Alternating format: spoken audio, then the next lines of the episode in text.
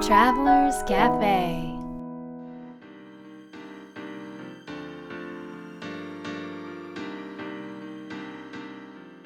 ライフトラベラーズカフェへようこそ松田美弘です。若菜です。さて今回もサンセバスチャンからです。はい。まあ旧市街の中に何百軒とバルがあるんですけど、まあ、バルっていうのはピンチョスっていうの？うん。なんていう説明すればいいんだろう。ピンチョスタパスっていう？方が小皿料理。そうなんかもしかしたら日本にいる場合はなんか想像しやすいか。想像しやすい気がする。私も最初ピンチョスよりタパスはしてた？なんとなくあちっちゃいちっちゃい料理。ちっちゃい料理。酒に合うようなちっちゃい料理って思ってたけど、でそのピンチョスがいっぱい並んでるバルがたくさんあるんだけども、うんと大抵いくらぐらいかな？3ユーロぐらいか2ユーロとか3ユーロ、うん。まあ、2300円で食べて、えーそれだけであとおみお酒がいっぱい飲んでうん。それだけで出てきても文句は言われない。うん。なんか日本だともっと食べてってくださいって言われるそうだけど。言わないけど食べてかなきゃいけない気持ちになるよね。そうだよね。でそういうお店がいっぱいあってでその中でどんなバどこのバルが好きかっていう話をしたいと思うんだけど若菜さんはどこですか？うんとねピンチョス自体はもうどこも好き、ピンチョスっていうのは、うん。まあそのタパスって言った方がさっきあの分かりやすいからそういうふうに言ったけどでも本来ピンチョスとタパスは全然違うんだって、うん。でピンチョスはもっと芸術的にクリエイティブな作品なんだって、うん。だからあのー本当にねお店によってはなんか見た目もすごい綺麗。綺麗でしょ、うん。でこれとこれ組み合わせるのってうん。いう驚きがあったり、うん。美味しさがあるんだけどだからピンチョスはもうどこも好きなんだけど、うん。お店で言ったらねあのねチーズケーキが有名なお店がうん。あるんですよ。うん。で、まあ、サンセバスチャンチーズケーキで調べたら出てくる、出てくるし多分テレビとかにももしかしたら載ってるかもしれないんだけど、でもそとそこのうん。チーズケーキ美味しいんだけど、うん。基本あんまりそんなにたくさん食べれないからチーズケーキは、うん。まあ、そこのチーズケーキっていうよりもそこで働いてるあのねなんていうのあれ継ぐ人。チャコリとかがいいんです。高いところから継ぐ人。あチャコリっていうのはお酒のことね。うん、うん。とかを継いだり、うん。なんかこう接客を主にしてくれるうん。方がいるんだけど、その人が好き。え？じゃあバルなんだけどバルで働いてる人が好きってことですね。それはどんなとこが好きなの？えー、なんかね何度もそこのお店に行ってるんだけど、うん。大混雑なの。すごい混んでるよね。もうねすなんだろう。ギリギリ立ってるのが、入れないぐらい。そう、うん。うもうそれで大変っていうぐらいなん混んでてでどんどんどんどんお客さんもあの並んでやるっていうシステムではなくて、うん。あのまあ、もちろんでも順番は暗黙の間にあって、うん。なんだけどその並ぶわけでもないじゃない。でもどのお客さんがまず先に来て、注文を待ってるかっていうのをうん。全部把握して、うんうん。さらにお客さんの注文全部聞いてメモするわけでもなく、うん。全部頭に入れてそれをサーブし飲み物を作りうん。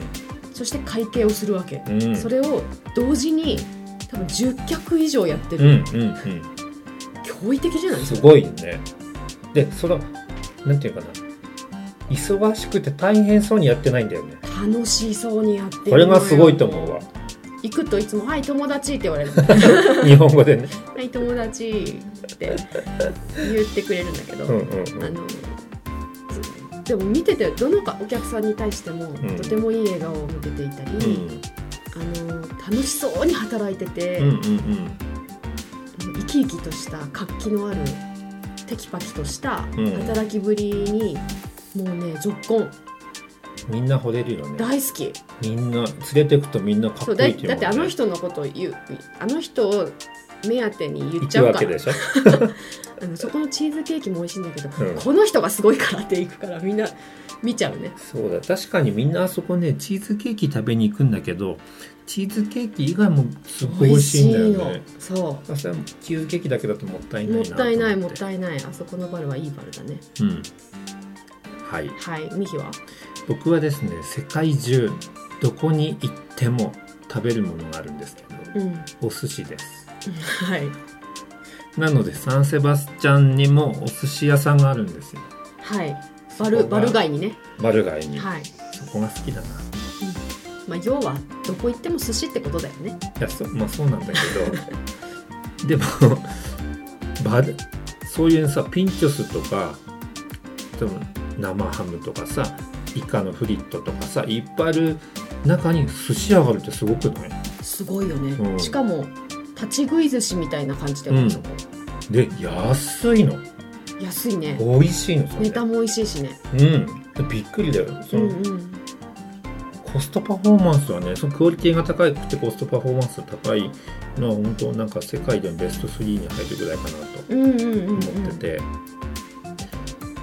お寿司はね。毎日行くもんね。毎日行く。ピンチョスの合間に必ずお寿司食べれる。よね最初か合間か最後か なのではい。そこのお寿司と味噌汁が好きです。はい。はい。そこのラーメンも好きです。あ美味しいよね。うん。うんうん。だからなんかい洋食って言ったら変だな。そのスペイン料理をたくさん食べるけど日本人の人が行ってもちょっと安心できるうんうん。店もあるっていうのが良いですね。良いね。はい。えー今日も引き続き純子さんのお話なんですけど、はい若菜がさその純子さんに興味があるっていううん。大好きにななってるポイントがあるっていう話をしていて、うん。今日はそれを聞いてみようっていう。そう。何でもね私人に興味持っちゃううん。から、うんうん。そこから入っちゃうんだけど。はい。はい。でもまあそれを聞くとこの純子さんの魅力がさらにみんなもわかるんじゃないかなあーだと嬉しいですね、とかつなんかこう人との付き合い方とか人間関係とかのヒントもたくさんあるんじゃないかあるでしょうね。なと思います。ということで、えー、純子さんに会いに行っていきたいと思います。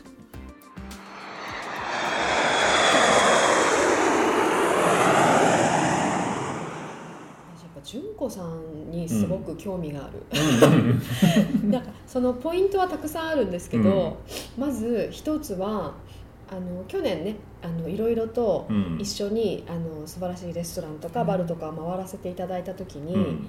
あのたくさんいろんなねシェフの方たちと、うんうん。とてもこう深い信頼でこう結ばれてるかつながっている感じが、うん。なんかすすごいなと思って。うん。でと同時になんかサンセバスチャンの方っていうのはなんか簡単に心を開かないっていう話を伺って、やっぱりすごくこう仲良くなるまでとてもこう時間もかかるっていうような方たちなのにもかかわらず、ここまであの信頼感をうん。こう築ける人ってなんかすごいなっていうところが一つあって、うん。やっぱその辺をなんかなんだろう大事にしてることとか、うん。そういったことをなんかうんうん聞いてみたもう一度改めて聞いてみたいなって思う。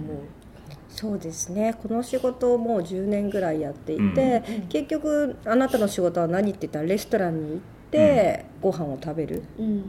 それだけじゃないですか。うん。うん。まあ、それであうんうん。の純子さんと言って楽しいとか、うん。サプライズがあって楽しいってい。うか、結局それが基本行動でしょ、はい。で難しいあのレストランのねこうん。う席とかも取れるって言ったら、うん。あそれは純子さんすごいって思われちゃうじゃないですか、うん。でも最近こう分析してるんですけど、うん。うんうんその取れない店の予約が取れるのはうん。私がすごいんじゃなくて、今まで来てくれたうちのお客さんのがすごかったんです今まで来てくれて10年間いろんな人が来てもういろんなレストランいいお店に行ってご馳走になるじゃないですか、誰誰一人としてドタキャンをするとか、あのシェフが不愉快な思いをするようなことを言うとか、問題を起こすとか一見もないんですよ。特にそのドタキャン、うんうんうんうんうん。全くないんですね。やっぱりだからそのこっちに来るということはそのレお店に対するすっごいリスペクトがあって、うんうんうんそれをやってくれる一つ一つの積み重ねがあ純ちゃんのお客さんだからもう無理してでも入れてあげようかって、なるほどね。一昨日もそうやって入れてくれた、うん。あのカップルを入れてくれたお店があるんですけど、やっぱりその方たちもすごい気持ちいいんですよ。うん。礼儀も正しいしちゃんとこうまあ英語がペラペラじゃなくてもこうコミュニケーションをしようとするし、こうこれを食べにきこれじゃないとダメだみたいなのとかがなくて、うんすごくリラックスして行ってくださるんで、うんやっぱ来てくれてよかったなとお店の人も思うし、うんで行った人もやっぱり行ってよかったなっていう、はい。なんか、はい。両思いみたいなのがあって、うん。それを私はつないでるだけみたいないやうす。ん今までそのドタキャンが一一度もないっていうのはやっぱり日本のレストランをやってる人にはうん。本当に羨ましいって思われると思います。うん。日本はもううんね結局すぐ行かないとかね、あと2つ予約しといて1個落とすとか、うんそういうことするんですけど、私はそれは絶対にややらないし、うん。やってほしくないってみんなにも言ってますし、うん。自分の生活でもこのコーディネーションとかガイドとか結局自分一人で働いてるわけじゃないですか、うん。スケジュールでこうどう入れるかがうん。ポイントじゃないですか。ん同じ時に重なっちゃう時もうん。やっぱりあったりするんですけど、それに関しては一つもすごい決めていることがありまして、うん。全部先着順なんですよ。なるほど。うん。シンプル。そう、うん。そうしないとこっちの方がお金になるとかこっちの方が関わりがあるとか言って変えてると、うん。やっぱ不愉快になる方も出てきてしまうので、もう申し訳ないですけどこの日はもう取られててって言って、うん。例外はそのうん取ってたこのお客さん取ってた日付がずれる時ってあるじゃないですか、うん。前倒しとか後ろ、うんうんうんその時はもうご理解していただいたりとか、あとどうしても来て、まあ、やりたい時にやりたいっていうかそういう時があったら大体似たような人とかあとそう紹介しちゃうとか、うんうんでみんなで一緒緒にするとうんか。ああなるほど。でね。みんなで一緒にやると、うん。なんかまたフェイスブックでつながって仲良くなってたりとかうんもするので、みんななんか似てる感じのあれがあるかへらー。外説明をしてこういうことがありますけど一緒でもいいですか？って一人なのでって言ったら、うん。ああ全然来てくださいってみんなよく言ってる、なんかみんなそんな感じなんですでもそれが今までの人生で、うん。約束はうん。先着順というのをもう高校生の時からやってたので。へえなるほど。国家のスケジュール帳ね毎日いつもいっぱいだったんですよ、うん。なその学校行ったとこ、うん。それもやっぱりだから例えば、昔合コンとか行くじゃないですか、うんこっちの合コンの方が楽しそうだと思うじゃないですか。これは失敗したなと思っても最初に約束した方とかをやらないとやっぱり結局誘ってもらえなくなるので、それをずっとやってきたから多分皆さんが今でもあの、うん。やってくれるのかなという。本当に大切にされてることってとってもう、ん。なんだろう。基本的に人としてう、うんうん。まあ、人の礼儀としてというかわかんないけど、うんなんかとてもなんか基本的でシンプルなことなんですよね、それを徹底してされてるっていう、そうなんですかね、ん。やっぱり。やっぱりね無理してでも変えられないことは変えられないので、うん。一応こう一応努力はしてみるんですけどこれをもうちょっとずらしたらとかその時にはお客様に相談をしたりとか、うん。大体皆さん常連さんだったりとかやっぱりね、うん。こう、うん。気心のある知れてる方たちばっかりなので。うんほど。はい。でもそのいいお客様が多いっていう話なんですけど、はい。うんなぜいいお客さんばっかり来ると思います？どうなんでしょうね、なんか理由がありそうな気がする。そうなんかね面白い方がどんどん集まってくるんですよ。うん。一、人こう来るじゃないですか、はいはい、でいやー楽しかったねーって言うと、うん。いやー楽しかったからまた来るよって言って、うん。また違う人と来てそれが芋づる方式っていうかこう、だんだん来たりとか。やっぱりなんていうのこうクルーズとか、うん。まあ、旅行にしても初めて体験する場所とかことって、うん。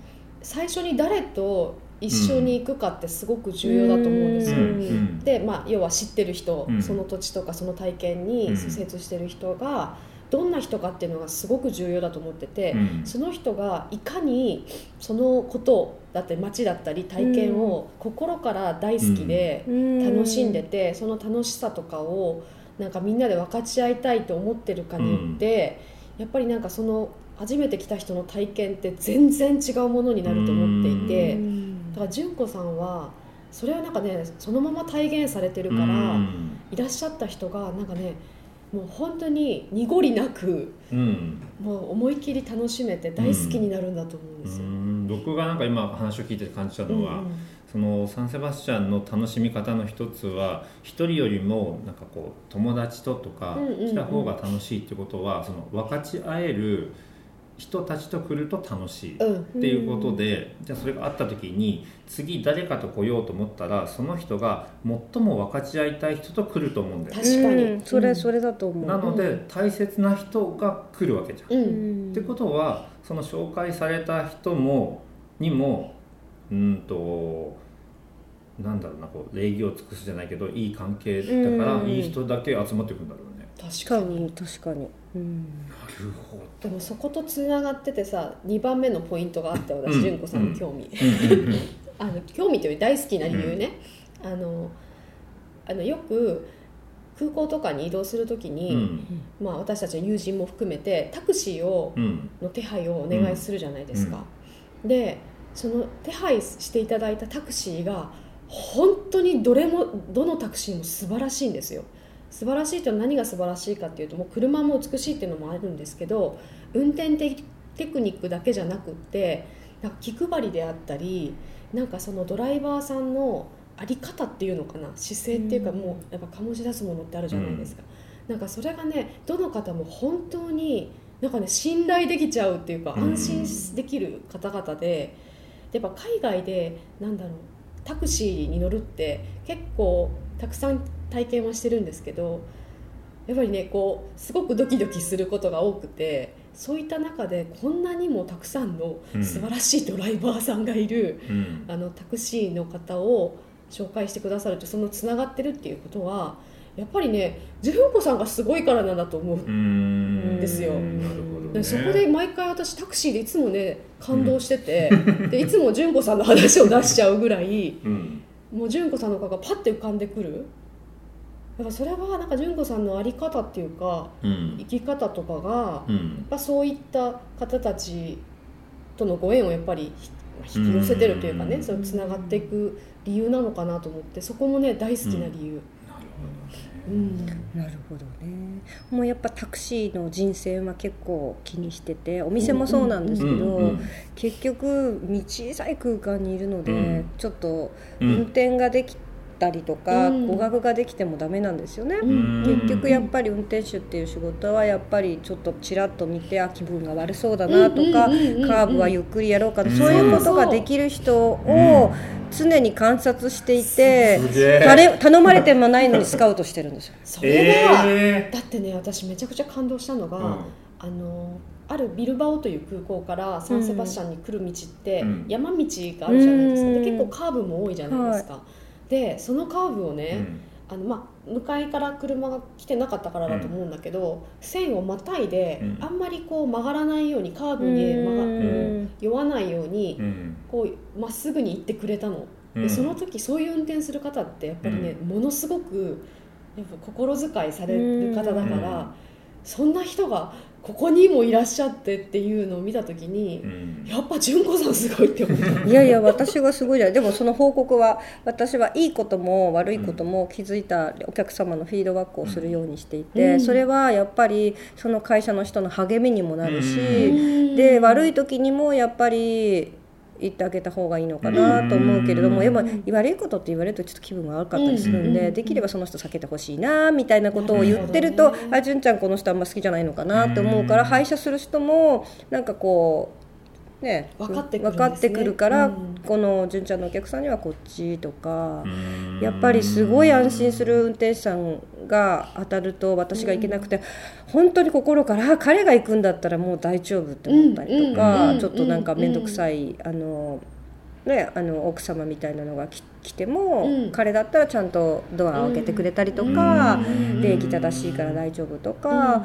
あと一人ぼっちで旅行されてる方にはすごい素敵なおじ様が迎えに来てもう超テンション上がったりとか。いたねそあった。あった、ああるよねやっぱり、うん。こんないい車でこんな素敵なおじ様と一緒に空港に行けるなんてって言って「うん。すいません前乗ってもいいですか?」って言われました 彼女前に乗って帰りました。面白い写真も隣うん。隣で作る。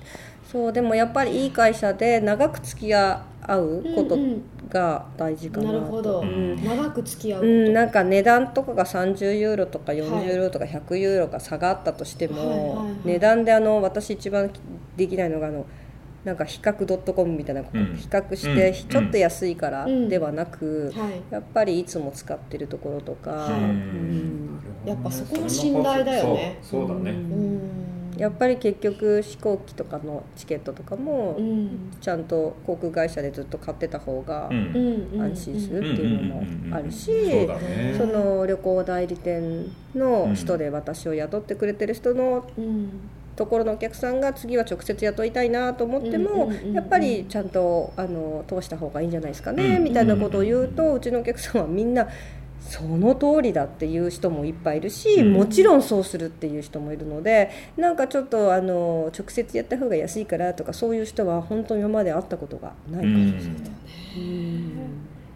すごいね。信頼でつながり合っていくとそういううなんんだろう、まあ、レストランとかはやっぱりこう、ね、お仕事柄こうやっぱり信頼関係大事にこうシェフの方やレストランの方とってうん。思われると思うんだけど、うん。それ以外のところにもその信頼っていうのがキーワードになってるから、こんなに全てにおいてサンセバスチャンで安心してうん。なんか滞在ができるんだっていうのがすごく理解できた。うん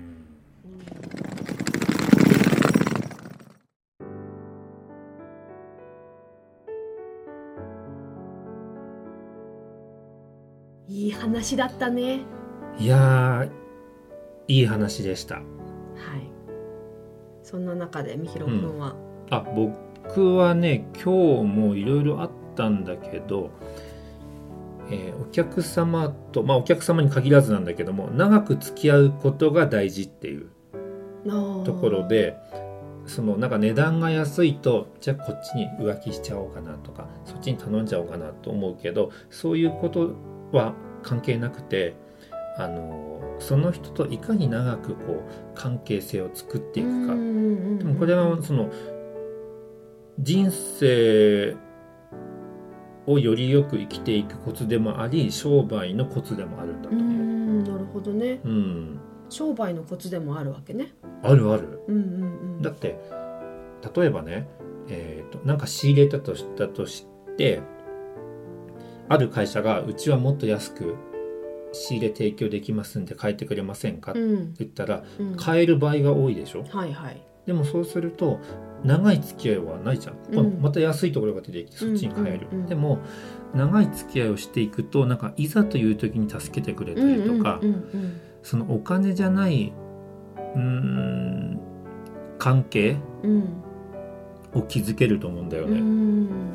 みひも今までそういう体験があったの？体験は、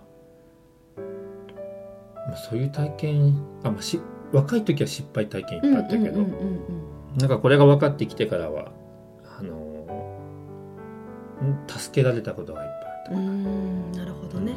なのでまあお金もね大事ではあるんだけどうん。そのお金よりも最も大事にしたいものは何かっていうことを、あのなんか考えてうん。お客様とだったり、うん取引先とだったりもしくは友達とだったり付き合ってみるといいかなと思った、うんうん。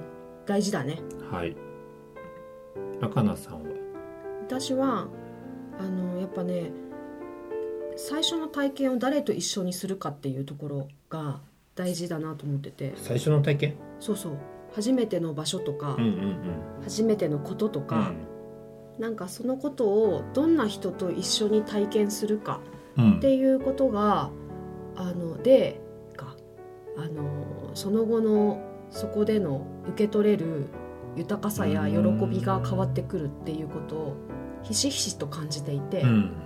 でもそれはさは最初の体験だけじゃなくても言えることで誰と一緒にいるかで見える世界が違うじうん。でしょ、うんうん。同じ街とか同じ一つの体験でもそこにはなんかいっぱいこうレイヤーがこう重なっててでなんかそのどこのレイヤーに自分がポンと最初に足をつけるかで、うん。見える世界が全然違うからいかに楽しそうに楽しうくん。大好きなそのことを人と一緒にうん。ねいるか行くかということで最初に足を下ろす場所が変わってくる。うん。そうすると見える美しさも楽しさも体験できる楽しさも喜びも全然違うものになるから、うんうんやっぱりそこはすごく大切だし自分自身もそういう人であありたいと思うしなんか改めてそこはすごく感じたかな強うく。ん。誰と行くかで過ごし方も変わるし見る部分が変わ見えてくる部分が変わってくることだね。そう。だから例えばさ、うん。なんていうの？もし純子さんみたいなお仕事をされてる人だとして、うん。そしたらもちろんそのお客来てくださったお客さんに楽しい思いをさせたいとか、いい気持ちでいてほしいって思っていろいろそのサービスを考えるっていうことは、とても自然な行為だと思うんだけど、でも本質的にそのお客さんを一番いい体験に導くにはやっぱり自分自身が本当に一番いい楽しさをそこの土地だったりそこの地で得ていることが大事だし今自分自身が楽しい気持ちでいるかっていうこと、何かその物事だったり人だったり自分自身に大好きと言えるかどうかっていうところでなんだろう全てがやっぱり決まるから、うん。そのさっきも言ったレイヤーどこにうん。自分がいるかっていうのが決まるから見せれる世界もそれで変わってくるから、うん。なんかそういうことって大事だなと思った。これはその自分がどこかに行く立場だとしたら誰と誰に連れてってもらおうかとかそういう視点も大事だっていうことでもあるのかな？うん、そうだと思う。うん。でもその出会いをうん。左右するのはやっぱり自分の在り方でうんうん。その旅に対してなんか他のものに期待するんじゃなくてそのなんだろうその旅の先がもたらしてくれる なんかね景色とかう、ん。なんか面白い体験とかうん。だけじゃなくその例えばガイドしてくれる人が絶対楽しみを与えてくれるっていう受け身のものではなくって、やっぱりその旅に旅で自分自身が最も楽しい体験をうん。しようと自分で決めていけばそういったやっぱり方とも出会えるし、うん。ご縁でね。うんそういった場所にもやっぱり伺えるしれることができるし、うん受け取ることができる。うんなるほどね。またじゃあその自分が何かを体験したら今度は誰かを連れて行きたいって思ってみるのもいいってことだね。それはもう最高だよね、うん。だっていいと思ったから、うんそのいいっていう状態でみんなを連れていくわけだから、うん。その人たちはそこから始めることができる、うんうん。なんかね自分の体験だけで終わらせるんじゃなくて分かち合うこともしてみたらいいよね。うんはい、ということで今日の質問は「どんなお客さんに囲まれたいですか?」なんですがこれはあの純子さんの人との関係性を作るっていうところにおいてこうなんでうーんいろんなシェフの方々と信頼関係を築けていいってたのかというところで、まあ、純子さん自身ももちろんすごいとは僕思うんだけどもその純子さんが言ってたのは今まで来てくれたうちのお客さんがすごいと。うんうんっていうのがなんか全てを物語ってるかなと思って。うんうん。で本当びっくりしたのはもう誰一人、まあ、ドタキャンもないしシェフが不愉快な思いをすることもないし、うん。問題もないしっていうのがすごくない？うん普通のさ旅行だったらさ必ずなんかさうん。こうなんかもも問題？うんうんうんクレーム？うんうんうん。もっとこうしてほしいなとかっていうお客さんがいそうだけど、それが一人もいないっていうのがすごいと思そうだね。う、うん。ドタキャンないっていうのも日本のレストランの人が聞いたらびっくりすると思う。ん。う。というこ流れからのどんなお客さんに囲まれたいですか？なのですが岡菜さん答えをどうぞ。えー、どんなお客さんに囲まれたいですか？うん、その、まあ、純子さんのお客様はなんていうのかな。きちんと礼儀正しくコミュニケーションしようと思うっていう人がまあたまたまかもしれないけど集まって、うんそれを狙ってないけどそういう人たちだったってういうん。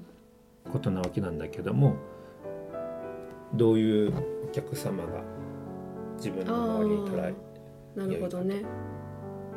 なんか自分自身にワクワクしてる人はあのどんな体験に対してもどんなことが起きても、うん。どんな景色にもワクワクできるからやっぱりワクワクしてる人と一緒にいた方が私は楽しい、自分じその人が自分自身にワクワクしてる、うん。うん。要はいろんなものに好奇心うん。を持ったり、心を開いていけるっていうことは自分自身に心を開いていかないとそれはって無理じゃん。っうん。うん。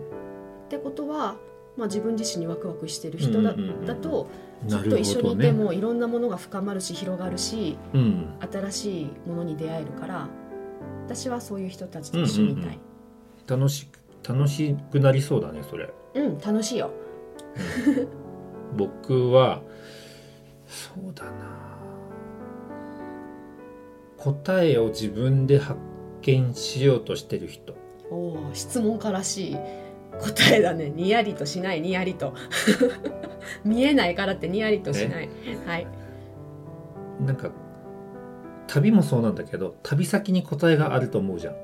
うん。でも本当の答えは自分の中にあるかうんら、うんうん。旅先に答えがあると思うとなんかいい旅ができないかなと思うから、うんうん。今の答えですね。自分で答えを見つけようとしてうんる時です、大事だね。えー皆さんもぜひこの質問どんなお客さんに囲まれたいですかに答えてみて、えーそんなお客さんが集まるにはどうすればいいかも考えてみてください。はい。来週もサンセバスチャンです。はい。どんどん続きます。まあ来週が最後なんですけど来週は純子さんの今までのストーリうん、ここまでたどり着いたストーリーにまたね生きるヒントとーうん。自分の好きを仕事にする。するそうヒントがたくさんあります。あとはなんかここ子供がいる人とかうん。なんかこう私なんてって思ってる人にもぜひ聞いてほしいかな。そうだね。うん。うんみんなに聞いてほしいね。はい、はい。えーライフトラベラーズカフェは毎週週末にお届けしています。その配信のタイミングがわかるようにぜひ購読ボタンを押していただければと思います。では来週もお楽しみにお待ちください。それでは良い週末を。